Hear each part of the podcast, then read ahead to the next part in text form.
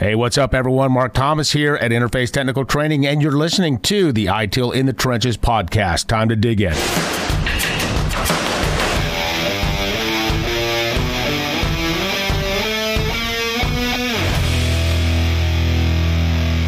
Hey everyone, Mark here, back at you. I want to share a story with you that I experienced at a at a client site here a couple weeks ago.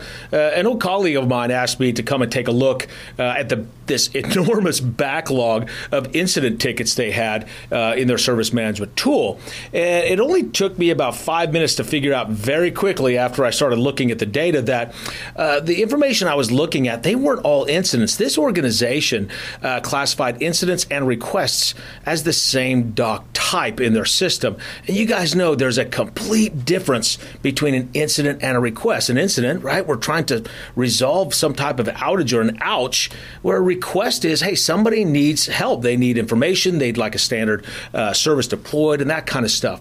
But to make matters worse, every single ticket in this backlog, and by the way, they had like over one hundred sixty backlog open tickets.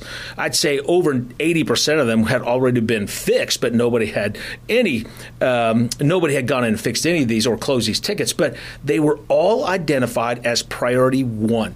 And you guys know, when you look at prioritization, that that is a way for us to assign resources to the in, most important areas first. So the first thing I want to want to tell you that that we that we discovered with this organization is, one, you prioritize incident tickets and requests completely differently. Let's talk about incident tickets first. You know, the, the traditional thinking is we look at uh, urgency uh, and we look at impact, right? Obviously, uh, those tickets with high urgency, high impact, or higher level of priority, and and, and, and vice versa.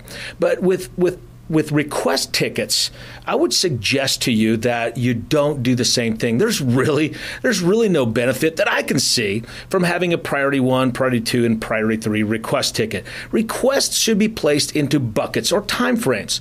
For example, you have uh, a type of request that's, hey, while you wait, if you call, I can deploy the service or deploy this request for you.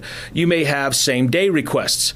Uh, you may have uh, the requests, next-day requests, those kinds of things. And if you need to escalate those uh, because um, uh, because of some urgency, then that can be handled as an exception.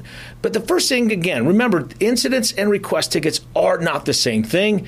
Therefore, you have to prioritize them differently, and don't do what these guys did and classify them all as one type of ticket and classify them all as high priority, or you will never dig yourself out of this backlog of incidents, and you'll have to call guys like me to come and give you information like that when you could have just listened to this podcast and figured it out without me. So hope that helps. It takes you down to the street view. So stay tuned. We got some more good information about the same things coming up.